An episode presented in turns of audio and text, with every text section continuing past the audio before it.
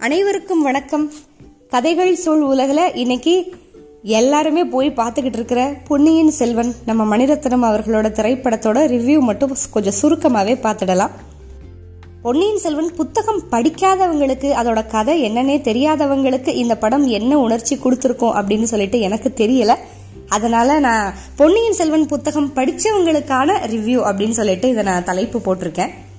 And ஒரு spoiler alert கொடுத்துக்கிறேன். ஏன்னா எல்லா சீன்ஸ் பற்றியுமே பேச போகிறோம் ஸோ இது வரைக்கும் நீங்கள் புக்கும் படித்தது இல்லை படமும் பார்க்கல அப்படின்னு சொன்னால் நீங்கள் படம் பார்த்துட்டு இந்த ரிவ்யூ கேளுங்கள் நம்ம ஏற்கனவே பொன்னியின் செல்வன் ட்ரெய்லர் டீ கோடிங்கில் பார்த்தோம் இல்லையா? கிட்டத்தட்ட ஒரு ரெண்டே ஹால் பாகம் வந்து இந்த பிஎஸ் ஒன் முதல் ப- பாகத்தில் வந்திருக்கோ அப்படின்னு சொல்லிட்டு அதே மாதிரி தான் இருக்குது படத்தில். கிட்டத்தட்ட ஒரு ரெண்டே ஹால் ரெண்டரை பாகம் பொன்னியின் செல்வன் புத்தகத்தில் இருக்கிறது தான் வந்து படமாக எடுத்திருக்காங்க.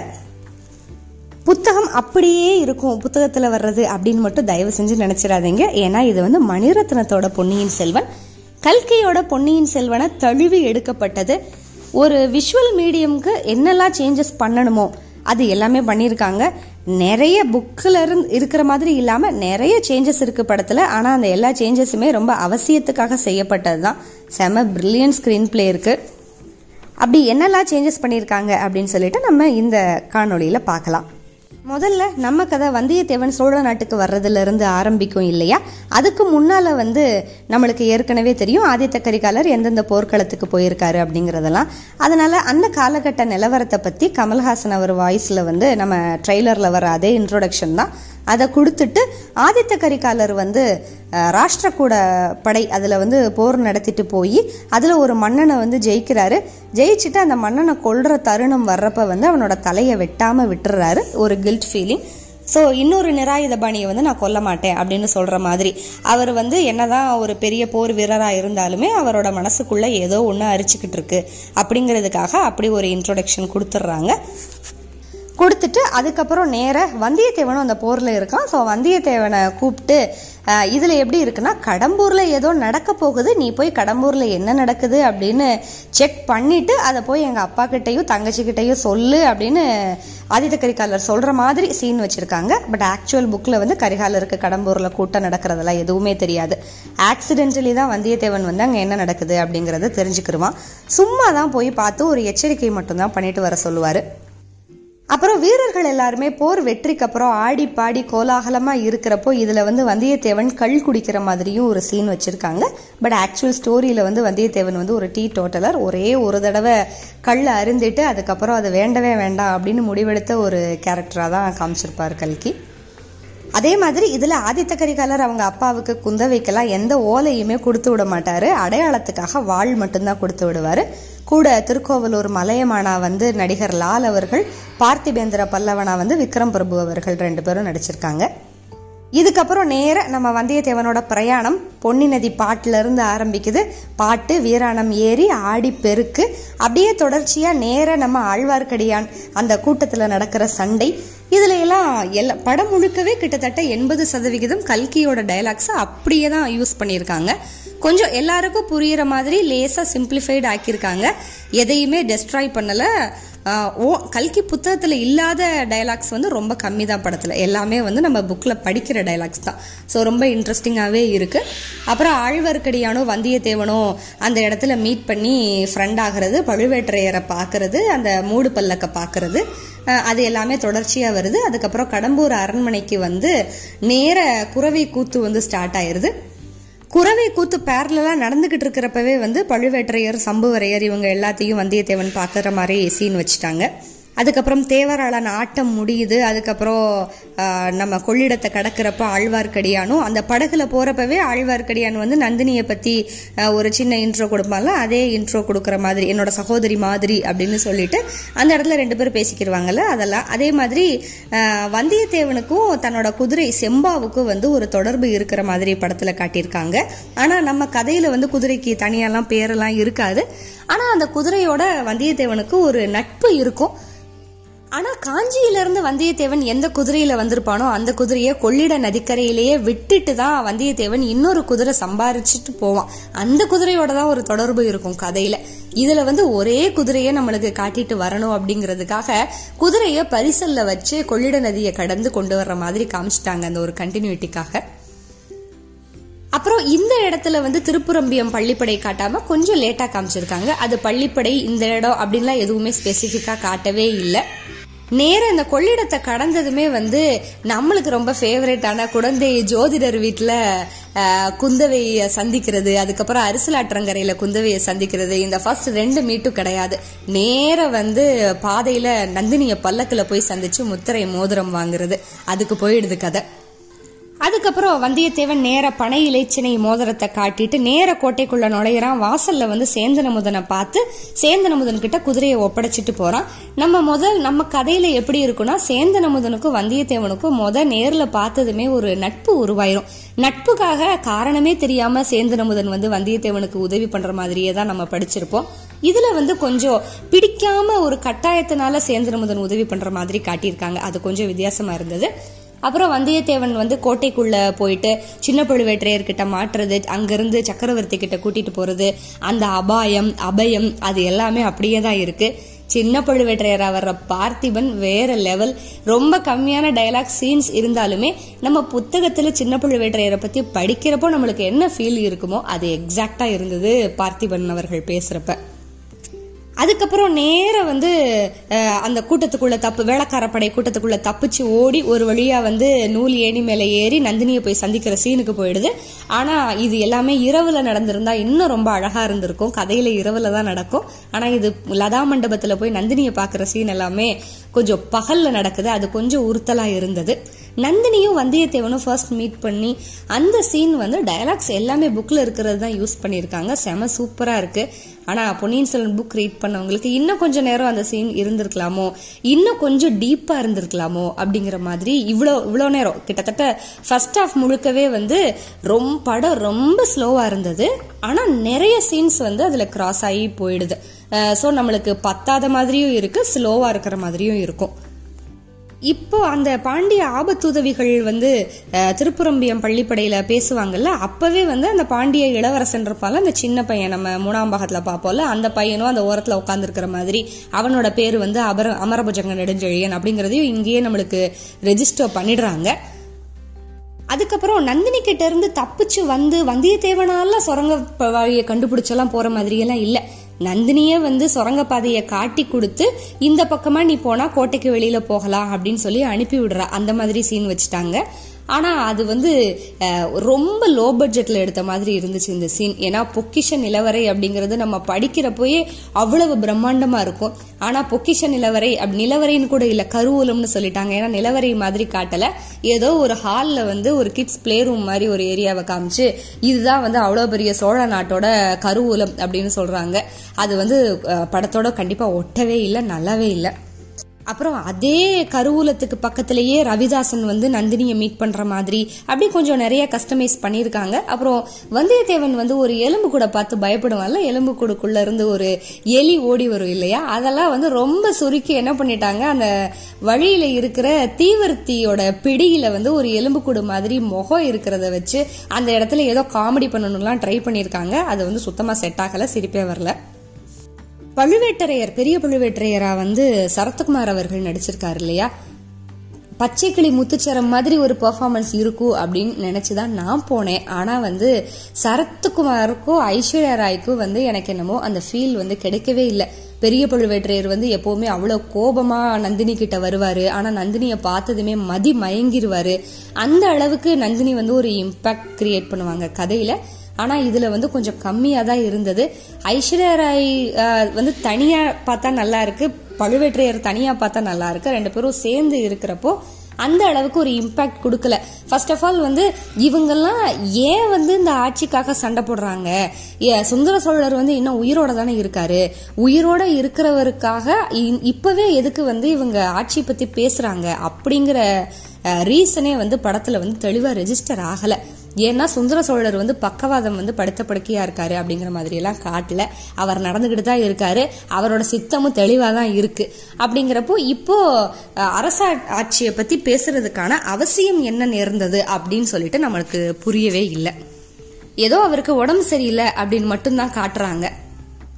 இதுக்கப்புறம் நேர வந்து இதுல என்னன்னா வந்தியத்தேவன் ஓலை வந்து அவனே வர எழுதிக்கிறான். வெளியில உட்காந்து ஆதித்த கரிகாலர் எழுதின மாதிரி சுந்தர சோழருக்கோ குந்தவைக்கோ எழுதி அந்த ஓலையை கொண்டு வந்து சின்ன வெடுறையார் காமிச்சிட்டு உள்ள போற மாதிரி வச்சிருக்காங்க.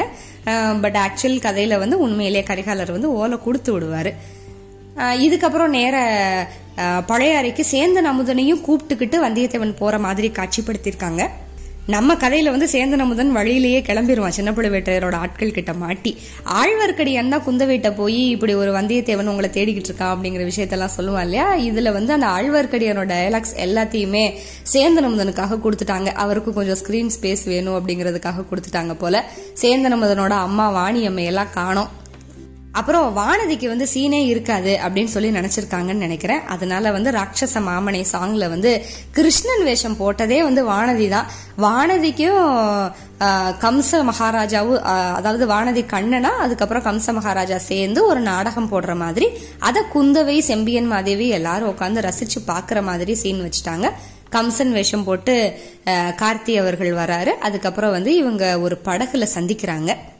ஒரே சீன்ல வந்து ஆக்சுவலி நம்ம கதையில வந்து இது தேர்ட் மீட் தான். வந்தியத்தேவனுக்கும் குந்தவைக்கும் ஸோ அந்த கெமிஸ்ட்ரி ரொம்ப நல்லா இருக்கும்.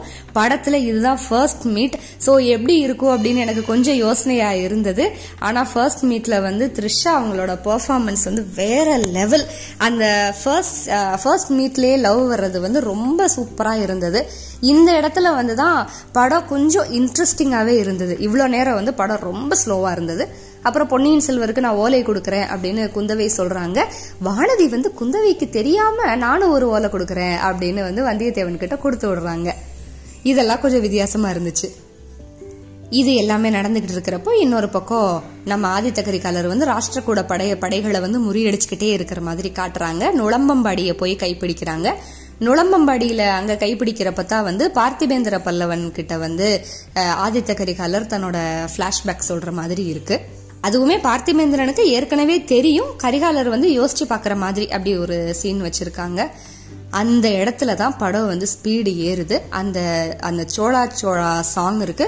அந்த சாங்கோட சேர்த்து இளவயது காதலை வந்து அப்படியே லேசாக காட்டிட்டு வராங்க அது அதுதான் ரொம்ப இம்பாக்ட் கொடுக்குது. ஸோ இன்டர்வல் பிளாக்ல வந்து வீரபாண்டியனோட தலையை வெட்டுற சீன் நந்தினி வந்து உயிர் பிச்சை கேட்குற சீன் அந்த ஃபுல் ஃப்ளாஷ்பேக் எல்லாமே வருது. அந்த இடம் தான் செம மைண்ட் ப்ளோயிங் இவ்வளோ நேரம் ஃபர்ஸ்ட் ஆஃப் வந்து செம ஸ்லோவாக இருந்தது போரிங்காக இருந்தது அப்படிங்கிறது எல்லாமே விக்ரம் அவர்களோட பர்ஃபார்மன்ஸில் இந்த ஒரே சீன் ஃபர்ஸ்ட் ஹாஃபை வந்து அடித்து தூக்கிடுது. வீரபாண்டியன் டயலாக் எதுவும் இல்லை. நாசரை மட்டும்தான் காட்டுறாங்க. மேபி கண்டிப்பாக செகண்ட் ஹாஃப்ல வந்து அவங்களுக்கு நிறையா சீன்ஸ் இருக்கும். நந்தினி அவங்க குடிசையில் இருக்கிறது அது எல்லாமே ரொம்ப ரொம்ப சூப்பராக இருந்தது இந்த சீன் இந்த படத்தை தூக்கி நிறுத்துறது வந்து விக்ரம் அவர்கள் தான் அப்படிங்கிறது ரொம்ப தெளிவாக தெரியுது. இது முடிஞ்சதும் அருள்மொழிவர்மர் வந்து கடற்படையோட இலங்கை போயிருப்பார்ல அதனால அந்த இடத்துல ஒரு போர்க்கள காட்சி வச்சிருக்காங்க. கொடும்பாளூர் வேளார் புதி விக்ரமகேசரி இருக்கார் இல்லையா பிரபு அவர்கள் நடிச்சிருக்காரு. அவங்க அதுக்கப்புறம் அருள்மொழிவர்மனா வந்து ஜெயம் ரவி இவங்க வந்து ஒரு கடற்படையோட போய் இலங்கை அரசன் மஹிந்தனோட கடற்கரையில ஒரு யுத்தம் வச்சிருக்காங்க. ரொம்ப லோ பட்ஜெட் மாதிரி இருக்கு. ரொம்ப ஒரு நல்ல யுத்த ஃபீல் எல்லாம் அது கொடுக்கவே இல்லை. ஏதோ சும்மா சண்டை போடுற மாதிரி இருந்தது கடற்கரையில. அந்த யுத்தம் முடிஞ்சதுக்கு அப்புறமா வந்து இந்த பக்கம் வந்தியத்தேவன் வந்து பூங்குழலி படகுல கூட்டிட்டு போற மாதிரி நேர காமிச்சிடுறாங்க. பூங்குழலியோட கேரக்டர் எப்படி இருக்கும் அப்படின்னு காட்டுறதுக்காக நம்ம கதையில வந்தியத்தேவன் தான் கடல்ல குதிச்சு மேலே ஏறுவான். ஆனா பூங்குழலி வந்து கடல்ல இருந்து வந்தியத்தேவனுக்காக மீன் எடுத்துட்டு வர்ற மாதிரி அப்படி எல்லாம் காமிச்சிருக்காங்க. அப்புறம் தனியா பாய்மரத்தை சுருட்டி மேலே ஏத்துவாள்ல பூங்குழலி. அந்த சீன் எல்லாம் வச்சிருக்காங்க. பாட்டு பூங்குழலியோட பாட்டை கட் பண்ணிட்டாங்க. ஒரு ரெண்டு லைன் தான் வருது. அதனால பூங்குழலியோட அந்த அடிமன தாகம் அலைக்கடலும் ஓய்ந்திருக்க பாட்டு இருக்கு இல்லையா? இங்க வந்து அலைக்கடல் ஆழம். அந்த பாட்டு வந்து உண்மையிலேயே பூங்குழலியோட ஃபீல் ரொம்ப சூப்பராக டெபிக் பண்ணுச்சு. ஆனால் படத்தில் அந்த பாட்டு ரொம்ப கம்மியாக இருந்ததுனால அந்த இடத்துல வந்து கொஞ்சம் ஏமாற்றமாக இருந்துச்சு.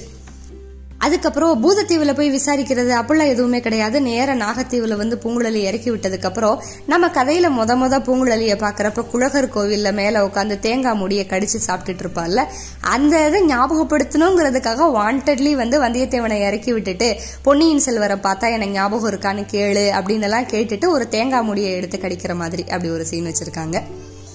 அப்புறம் இங்க தம்பிள்ளையில வந்து தான் ஆழ்வார்க்கடியானும் வந்தியத்தேவனும் இணையிறாங்க. படத்துல கதையில வந்து முன்னாடியே இணைஞ்சிருவாங்க இல்லையா மாதோட்டத்திலேயேவும் இதுல வந்து ரொம்ப லேட்டு. அதுக்கப்புறம் அஹ், யானைப்பாகனா வந்து அருள்மொழிவர்மர் வர ஆழ்வார்க்கடியானுக்கு மட்டும் குதிரை அனுப்ப. அந்த இன்னொரு வீரனோட குதிரையில தானே அந்த வீரனை தள்ளி விட்டுட்டு வந்தியத்தேவன் போவான். ஆனா இதுல வந்து ஆழ்வார்க்கடியானவே தள்ளி விட்டுட்டு வந்தியத்தேவன் போயிடுறான். அதுக்கப்புறம் ரெண்டு பேருக்கும் அந்த துவந்த யுத்தம். நம்ம கதையில அது வந்து வெறும் மல்யுத்தம் இதுல வந்து எல்லா ஆயுதங்களை வச்சு வந்தியத்தேவனும் அருள்மொழிவர்மரும் சண்டை போடுறாங்க. ஆனா நம்ம கதையில வந்து கடைசியா வந்தியத்தேவனை கீழே தள்ளிட்டு அந்த ஓலையை பறிச்சுட்டு போய் அருள்மொழிவர்மர் வாசிப்பாரு. இதுல வந்து வந்தியத்தேவன் வந்து அருள்- அருள்மொழிவர்மர் சண்டை போடுறதுல இருந்து இவர் இளவரசர் அப்படிங்கறத கண்டுபிடிச்சிடுற மாதிரி காட்டுறாங்க. அதுவுமே கொஞ்சம் ஃபன்னியா காமிச்சிருக்காங்க. இதுக்கு முன்னாலேயே வந்து அந்த புத்த பிக்ஷுக்கள் அவங்க அரியணையெல்லாம் கொடுப்பாங்க இல்லையா? அது வந்து வந்தியத்தேவன அருள்மொழிவர்மர் மீட் பண்றதுக்கு முன்னாலேயே அதை வந்து ஒரு சீனா வச்சுட்டாங்க. கொடும்பாளூர் வேளாரை கூட்டிட்டு போற மாதிரி புத்த பிக்ஷு கொடுக்கறப்ப இவர் வேண்டான்னு சொல்ற மாதிரி. இதுக்கு பேரலா இப்போ இங்க இதெல்லாம் நடந்துகிட்டு இருக்கிறப்போ இங்க வந்து குந்தவை தஞ்சைக்கு வர்றாங்க. குந்தவையும் வானதியும். அந்த இடத்துல ஒரு ரகசிய கூட்டம் நடக்கிற மாதிரி ஒரு சீன் போட்டிருக்காங்க. அது வந்து பழுவூர் அரண்மனையில நடக்குது. இவங்க குந்தவை வர்றப்ப தான் குந்தவை நந்தினி அந்த ஃபேஸ் ஆஃப் சீன் இருக்கு. இந்த சீன்லயும் ஸ்கோர் பண்ணது கண்டிப்பா த்ரிஷா தான் ஐஸ்வர்யா ராய் கிடையாது. அப்புறம் குந்தவையை குந்தவைய வந்து நந்தினியோட அரண்மனைக்கு வ- வர்றது வந்து நந்தினியை பார்த்து பேசிட்டு போற அளவுக்கு தான் இருக்கும். இந்த வைத்தியர் மகன் அப்படிங்கிற ரோல் எல்லாம் படத்துல இல்லவே இல்லை. இங்கே அரண்மனைக்கு வர்றப்போ இந்த சிற்றரசர்களுக்கு உள்ளே வந்து குந்தவை வந்து ஒரு குழப்பத்தை உண்டுபடுற மாதிரி ஒரு புது சீன் வச்சுருக்காங்க. என்னன்னா இந்த சிற்றரசர்களோட பிள்ளைகளை வந்து அருள்மொழிவர்மருக்கும் கரிகாலருக்கும் கல்யாணம் பண்ணி வச்சிடலாம் அப்படின்னு அவங்கள மனசில் வந்து ஒரு குழப்பத்தை உண்டு பண்ணி ஒரு பிளாட் குந்தவை ட்ரை பண்ணுற மாதிரி போட்டிருக்காங்க. அதுக்கப்புறம் குந்தவை வந்து அவங்க அப்பா கிட்ட வந்து நடக்கிற சதி ஆலோசனை எல்லாத்தையுமே சொல்கிறாங்க நந்தினியோட தூண்டுதலின் பேரில் வந்து பழுவேற்றையர் என்ன ஐடியா சொல்கிறாருன்னா அருள்மொழிவர்மரை சிறைப்பிடிச்சு சிறைப்பிடிச்சிட்டு வர்றதுக்கு கப்பல் அனுப்பலாம் அப்படின்னு சொல்றாரு. ஆனா சுந்தர சோழர் அதுக்கு சரின்னு சொல்லிட்டு இப்போதைக்கு நான் சரின்னு சொல்றேன் என் பசங்க ரெண்டு பேரும் வரட்டும் அதுக்கப்புறம் வந்து நான் என்னன்னு பாத்துக்கிறேன் அப்படிங்கிற மாதிரி ரொம்ப வயசா பேசுற மாதிரி காமிச்சிருக்காங்க. பட் கதைப்படி வந்து அவரோட சித்தமுமே ரொம்ப கலங்கி இருக்கும். இந்த அளவுக்கு அவரு தெளிவாலாம் இருக்கவே மாட்டாரு. அப்புறம் இந்த இடத்துல அவரோட பிளாஷ்பேக் சொல்லுவார் இல்லையா சுந்தர சோழர்? அதெல்லாம் இல்லவே இல்லை. அப்புறம் அனிருத்தரும் ஆழ்வார்க்கடியானும் சந்திக்கிற சீனும் இங்க இல்ல. அனிருத்த பிரம்மராயருங்கிறவர் இந்த பெரிய பெரிய ரோலுக்கு எல்லாத்துக்கும் ஈக்குவலான ரோல் அதை விட ஒருபடி மேலன்னு சொல்லலாம். இந்த படத்துல மொத்தமே அவருக்கு ஒரு சீனோ ரெண்டு சீனோ தான். பெரிய சீனே கிடையாது. ஒரு பயங்கரமா இருட்டடிப்பாயிருச்சு அனிருத்த பிரம்மராயரோட ரோல் அப்புறம் அங்கே வந்து பாண்டிய நாட்டு ஆபத்துதவிகள் எல்லாரும் ஒரு பக்கம் பொன்னியின் செல்வரை கொலை பண்ணுறதுக்காக ட்ரை பண்ணிக்கிட்டு இருப்பாங்கல்ல இலங்கையில். அதுக்கு வந்து படகோட்டிட்டு போகிறது பூங்குழலியோட அண்ணன் முருகையன் தானே ஓட்டுவான். அந்த ரோலை இவங்க அப்படியே மாற்றி நம்ம கருத்திருமனுக்கு படம் நடுகளே ஒரு ரோல் கொடுத்துட்டாங்க. கருத்திருமன் கதையில் முழுக்க முழுக்க பாதாள சிறையில் இருப்பா. ஆனால் இதில் வந்து ஒரு வயசான கேரக்டர் பூங்குழலியை ஆசைப்படுற ஒரு கேரக்டராக காமிச்சிருக்காங்க.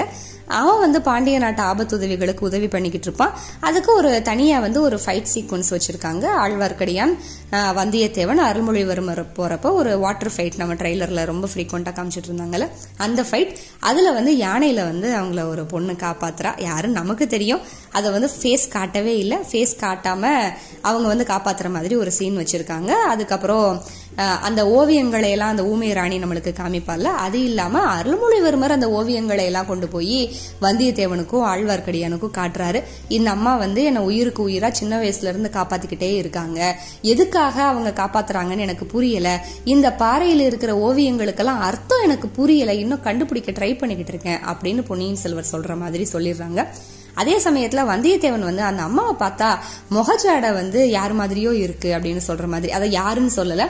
பொன்னியின் செல்வரும் ஆமா நானும் நோட்டீஸ் பண்ணியிருக்கேன் எனக்கும் வந்து அந்த முக ஒற்றுமை வந்து தெரியும் அப்படின்னு சொல்லி பொன்னியின் செல்வர் சொல்லுவாரு. நம்ம ஆடியன்ஸ்க்கு ரிவீல் பண்ணக்கூடாது யாரு அப்படிங்கிறதுக்காக இவங்க அந்த இடத்துல மென்ஷன் பண்ணவே இல்லை. அதுக்கப்புறம் வழக்கம் போல பூங்குழலி வந்து அந்த சிறைப்பிடிக்க வர்ற கப்பல் களபதியை பார்த்துட்டு இங்க வந்து நியூஸ் சொல்றது அதெல்லாம் அப்படியே தான் இருக்கு. பேரலி வந்து இந்த ஆபத்து உதவிகள் தான் அந்த களபதியை வந்து கொ- கொலை கொலை பண்ணிடுறாங்க. அந்த மாதிரி காமிச்சிட்டாங்க. ஒரு மரக்கலம் தான் தஞ்சாவூர்ல இருந்து வருது. அதுவுமே நம்ம கதை படிக்கிறப்ப இரண்டு பிரம்மாண்டமான மரக்கலம் வரும். இதுல ஒரே ஒரு சின்ன மரக்கலம் நாலு படகு ரொம்ப லோ பட்ஜெட் மாதிரி தான் தெரியுது. அராபியர்கள் அப்படிங்கிற ரோல் எல்லாம் எடுத்துட்டு இந்த பாண்டிய நாட்டு ஆபத்துதவிகள் இந்த சோழ வீரர்கள் எல்லாத்தையும் கொலை பண்ணிடுற மாதிரி பேரலி இவங்க வந்து இலங்கை அரசனையும் போய் பார்த்து இந்த பிளாட் எல்லாமே ரெடி பண்ற மாதிரி அப்படியெல்லாம் கொண்டு வந்திருக்காங்க. அதுக்கப்புறம் இந்த போர்க்கப்பல் பற்றி பத்தி கேள்விப்பட்டு வந்தியத்தேவனை வந்து அருள்மொழிவர்மர் மாதிரி ட்ரெஸ் பண்ண சொல்லிட்டு அருள்மொழிவர்மர் யானைக்கு மதம் பிடிக்க வச்சு பூங்குழலியை கூட்டிட்டு போற மாதிரி. அப்படி காமிச்சிட்டாங்க. அவங்க வந்து நேராக அங்க தொண்டை மாநாட்டு முகத்துவாரத்துக்கு போறாங்க. இந்த செத்து கிடக்கிற எல்லா வீரர்களையும் எல்லாம் பாக்குறாங்க. பார்த்துட்டு பூங்குழலியோட படகுலயே ஏறி போறாங்க. ஒரு பக்கம் அருள்மொழிவர்மர் மாதிரி போன வந்தியத்தேவன் வந்து அந்த பாண்டிய ஆபத்துதவிகள் இருக்கிற கப்பல்ல வந்து மாட்டிக்கிறான். அங்க எல்லாருமே இருக்காங்க. வந்தியத்தேவனை பாய் மரத்தோட உச்சியில புடிச்சு கட்டி தொங்க விட்டுறாங்க. வந்தியத்தேவனை காப்பாத்துறதுக்காக பூங்குழலியோட படகுல இருந்து அந்த கப்பலுக்கு போறாரு அருள்மொழிவர்மர். அந்த இடத்துல ஒரு பெரிய ஃபைட் சீன் இந்த இடம் சூப்பரா இருக்கு. புக் ரீட் பண்ணாதவங்களுக்கு செம்ம சூப்பரா இருக்கும் கண்டிப்பா. நமக்கு அடுத்து என்ன நடக்கும் அப்படின்னு தெரிஞ்சதுனால நம்மளுக்கு கொஞ்சம் சுவாரஸ்யம் கம்மி தான் ஆனா ரொம்ப நல்லா இருக்கும். புக் ரீட் பண்ணாதவங்க கதை தெரியாதவங்களுக்கு பூங்குழலிக்கு இந்த இடத்துல ரொம்ப ஸ்ட்ராங்கான ரோலே இருக்கு. கூடவே பூங்குழலி படகுல இருக்கிற மாதிரி. கடைசியா அந்த படகு வந்து கவிழ்ந்துருது. ஐ மீன் அந்த கப்பல். பயங்கரமான சண்டைக்கு அப்புறம் அந்த கப்பல் வந்து மூழ்கி போயிருது. பூங்குழலி வந்து ஒரே ஷாக்ல பாக்குறாங்க. இந்த பக்கம் நியூஸ் என்ன வருது அப்படின்னு சொன்னா கடல்ல கப்பல் மூழ்கிடுச்சு பொன்னியின் செல்வரை காணோம் அப்படிங்கிற க- கடல்ல மூழ்கிட்டாரு அப்படிங்கிற சோக செய்தி வருது. எல்லா இடத்துக்கும் அந்த செய்தி பரவுது. இந்த இடத்துல ஒரு தடவை அனிருத்த பிரம்மராயர் வந்து இந்த நியூஸை சொல்றாரு. அவ்வளவுதான் அவருக்கு டயலாக் இதோட part one PS part one முடிக்கிறாங்க. பிஎஸ் பார்ட் டூக்கான ஒரு லீடா என்ன கொடுக்குறாங்கன்னா கடலுக்கு நம்ம ஊமை ராணி வந்து அருள்மொழிவர்மரை காப்பாற்ற போகிற மாதிரி காட்டுறாங்க. ஸோ அந்த லாஸ்ட் மினிட்ல மந்தாகினி தேவி அந்த ஊமை ராணியோட முகத்தை காமிச்சிட்டு பார்ட் டூ கண்டினியூ ஆகும் அப்படின்னு சொல்லிட்டு முடிக்கிறாங்க. ஸோ கண்டிப்பாக இந்த இடம் வந்து ரொம்ப பிரில்லியண்ட்டாக இருந்தது ரொம்ப அழகாக இருந்தது. எப்படின்னா ஒரு ஃபுல் ஃபீஸ்ட் ரெடி பண்ணிட்டு அந்த ஃபீஸ்ட்டை வந்து நம்மளுக்கு சும்மா சும்மா ஒரு ஒரு ஸ்பூன் மட்டும் கொடுத்துட்டு கொடுத்துட்டு போனால் எப்படி இருக்கும்? அந்த மாதிரி இருந்தது புக் ரீட் பண்ண எல்லாருக்குமே. இன்னும் கொஞ்சம் இந்த சீன் டீட்டெயிலாக இருந்தால் நல்லா இருந்திருக்கும். இந்த சீன் இன்னும் கொஞ்சம் டீட்டெயிலாக இருந்தால் நல்லா இருந்திருக்கும் அப்படின்னு சொல்லி தான் எல்லா சீனுக்குமே வந்து தோணிக்கிட்டே இருந்துச்சு. எவ்வளோ கஸ்டமைஸ் பண்ணியிருந்தாலுமே நெசசரிக்கு தான் கஸ்டமைஸ் பண்ணியிருக்காங்க அப்படிங்கிறதும் தெளிவாகவே தெரிஞ்சது. அண்ட் ஏஆர் ரஹ்மானோட சாங்ஸ் ரொம்ப சூப்பர் படத்தில் வந்து சாங்ஸ் எதுவுமே இல்லை. சொல் சொல் சொல் சாங் இல்லவே இல்லை. ராட்சச மாமனே இருந்தது. அதுக்கப்புறம் வந்து தேவராளன் ஆட்டம் இருந்தது. அதுவுமே ரொம்ப ஃபாஸ்ட்டாகவே முடிஞ்சது. பூங்குழலியோட சாங் சோழா சோழா சாங் எல்லாமே வந்து சின்ன சின்ன பிட்டு தான். கொஞ்சம் கொஞ்சம் வந்துட்டு அப்படியே போயிடுச்சு. சாங்ஸ் தான் ஆக்சுவலாக ரொம்ப நல்லா இருந்தது. அந்த கதையை வாசிச்ச ஃபீல் எல்லாம் கொடுத்தது. ஸோ சாங் படத்தில் மிஸ் ஆகிறது கொஞ்சம் டிசப்பாயிண்டட் அப்புறம் பிஜிஎம் நான் ரொம்பவே டிசப்பாயிண்டட் அப்புறம் முக்கியமாக சொல்ல வேண்டியது அத்தனை பேரோட தமிழ் உச்சரிப்பு. த்ரிஷாவோட தமிழ் உச்சரிப்பு எப்படி இருக்கும் அப்படின்னு சொல்லிட்டு தான் எனக்கு ரொம்ப சந்தேகமாக இருந்தது. ஆனால் ரொம்ப பிரில்லியண்ட்டாக பண்ணியிருக்காங்க. சூப்பராக பர்ஃபார்ம் பண்ணியிருக்காங்க. இன்னொரு பெரிய விஷயம் விக்ரம் பிரபு அவர்களோட தமிழ். அவருக்கு டயலாகே ஒரு பேராகிராஃப் கூட இல்லை. ஆனால் அந்த தமிழ் உச்சரிப்பு ரொம்ப மோசமாக இருந்தது. அப்புறம் ரவிதாசன் நடிச்சிருக்கிற கிஷோர் அவர்களோட உச்சரிப்பு. சோழம் அப்படின்லாம் வரல. எல்லாமே சுந்தர சோழர் சோழர் அப்படின்னு சொல்லிட்டு தான் வந்தது. அது ரொம்ப ஆடா. ஏன்னா எல்லாருமே நல்லா ப்ராப்பராக தமிழ் பேசியிருக்கிறப்போ இவங்க ரெண்டு பேரோட தமிழ் வந்து ரொம்ப உறுத்தலாக இருந்துச்சு. இப்படி ஒன்று ரெண்டு விஷயங்கள் தவிர வந்து படம் ரொம்ப ரொம்ப பிரில்லியன்ட் அப்படின்னு தான் நான் சொல்லுவேன். ஏன்னா ஒரு பெரிய சமுத்திரத்தை வந்து ஒரு குப்பியில் அடக்கிற மாதிரி ஒரு விஷயம். கண்டிப்பாக நம்ம எதிர்பார்க்குற எல்லா சீனையும் படத்தில் கொண்டு வர்றது அப்படின்னா அது வந்து ஒரு சீரியல் மாதிரி தான் எடுக்க முடியும். எல்லா சீனையும் இன்கார்பர் இன்கார்பரேட் பண்ணுறப்போ ஒரு படமாக சுருக்கிறப்போ கண்டிப்பாக இவ்வளோ சேஞ்சஸ் தேவைப்படும் விறுவிறுப்புக்காக. அந்த வகையில் எதையுமே தப்பு சொல்ல முடியாது. ரொம்ப ரொம்ப பிரில்லியண்ட்டாக இருந்தது. செகண்ட் பார்ட்டில் நான் இன்னும் நிறைய எக்ஸ்பெக்ட் பண்ணுறேன் ஏன்னா மந்தாகினி தேவியோட ஃபேஸோட இந்த கதையை முடிச்சிருக்காங்க. இன்னும் நம்ம நிறைய எதிர்பார்க்கலாம். அப்புறம் இன்னொன்று வந்து வீரபாண்டியனோட தலையை வெட்டுறப்போ நந்தினி வந்து இவர் என்ன என்னோட காதலர். என்னை கல்யாணம் பண்ணிக்கிறேன் அப்படின்னு ஒத்துக்கிட்டு இருக்கிற மணவாளன் அப்படின்னு சொல்லி தானே கரிகாலர்கிட்ட உயிர் பிச்சை கேட்பா. ஆனால் இந்த கதையில் பர்பஸ்ஃபுல்லி அந்த காதலன்கிற சென்டென்ஸ் சொல்கிற மாதிரியே வைக்கல. ஸோ இதுலேருந்து நமக்கு செகண்ட் பார்ட்டோட ஸ்க்ரீன் பிளே அதோட ட்விஸ்ட் எப்படி எந்த டேரக்ஷனில் போகும் அப்படிங்கிறது நமக்கு நல்லாவே தெரியும். உங்களுக்கு இந்த போர்ஷன் புரியலை அப்படின்னா ஹூ இஸ் நந்தினிஸ் ஃபாதர் அப்படின்னு சொல்லிட்டு நம்ம சேனலில் ஒரு வீடியோ இருக்குது அது லிசன் பண்ணி பாருங்கள் இன்னும் வேற சின்ன சின்ன விஷயங்கள் நான் என்னெல்லாம் நோட் பண்ணேன் அப்படிங்கிறத நான் அப்பப்போ ஷார்ட்ஸாக அப்லோட் பண்ணுறேன் இந்த ரிவ்யூ உங்களுக்கு பிடிச்சிருந்தது இது ஹானஸ்டாக இருந்தது அப்படின்னு தோணுச்சுன்னா கண்டிப்பாக லைக் பண்ணுங்க என்னோட சேனலுக்கு சப்ஸ்கிரைப் பண்ணுங்க இதை உங்கள் ஃப்ரெண்ட்ஸ் எல்லாருக்குமே ஷேர் பண்ணுங்க. உங்கள் எல்லாரையும் மாதிரி பிஎஸ் பார்ட் டூக்கு ரொம்ப ஆவலாக நானும் வெயிட் பண்ணிக்கிட்டு இருக்கேன். அண்ட் ஒன் மோர் திங் இந்த படம் பார்த்ததுக்கப்புறம் புத்தகம் படிக்க வேண்டாமா? இல்லை புத்தகம் படிக்கிற ஆர்வம் கொஞ்சம் குறைஞ்சி போயிடும் அப்படின்லாம் நீங்கள் நினச்சிங்கன்னா கண்டிப்பாக கிடையாது. இந்த படம் பார்த்துட்டு நீங்கள் புத்தகம் படித்தாலும் புத்தகம் தான் நல்லாயிருக்கும் இது பொன்னியின் செல்வன் ஓட சாம்பிள் அப்படின்னு நம்ம எடுத்துக்கலாம் இந்த படத்தை. இவ்வளவு நாள் யாரும் சாதிக்க முடியாததை சாதிச்சதுக்காகவே மணிரத்னம் அவர்களுக்கு மிக்க நன்றி. ஸோ புக்கில் இப்படி இருந்துச்சு படத்தில் இப்படி இருந்துச்சு அப்படிலாம் நம்ம கம்பேர் பண்ணாமல் நம்ம வந்து இதை படமாக பார்த்து பயங்கரமாக ரசிக்கலாம். பிஎஸ் பார்ட் டூ ரிவ்யூவில் நம்ம சந்திக்கலாம். மிக்க நன்றி வணக்கம்.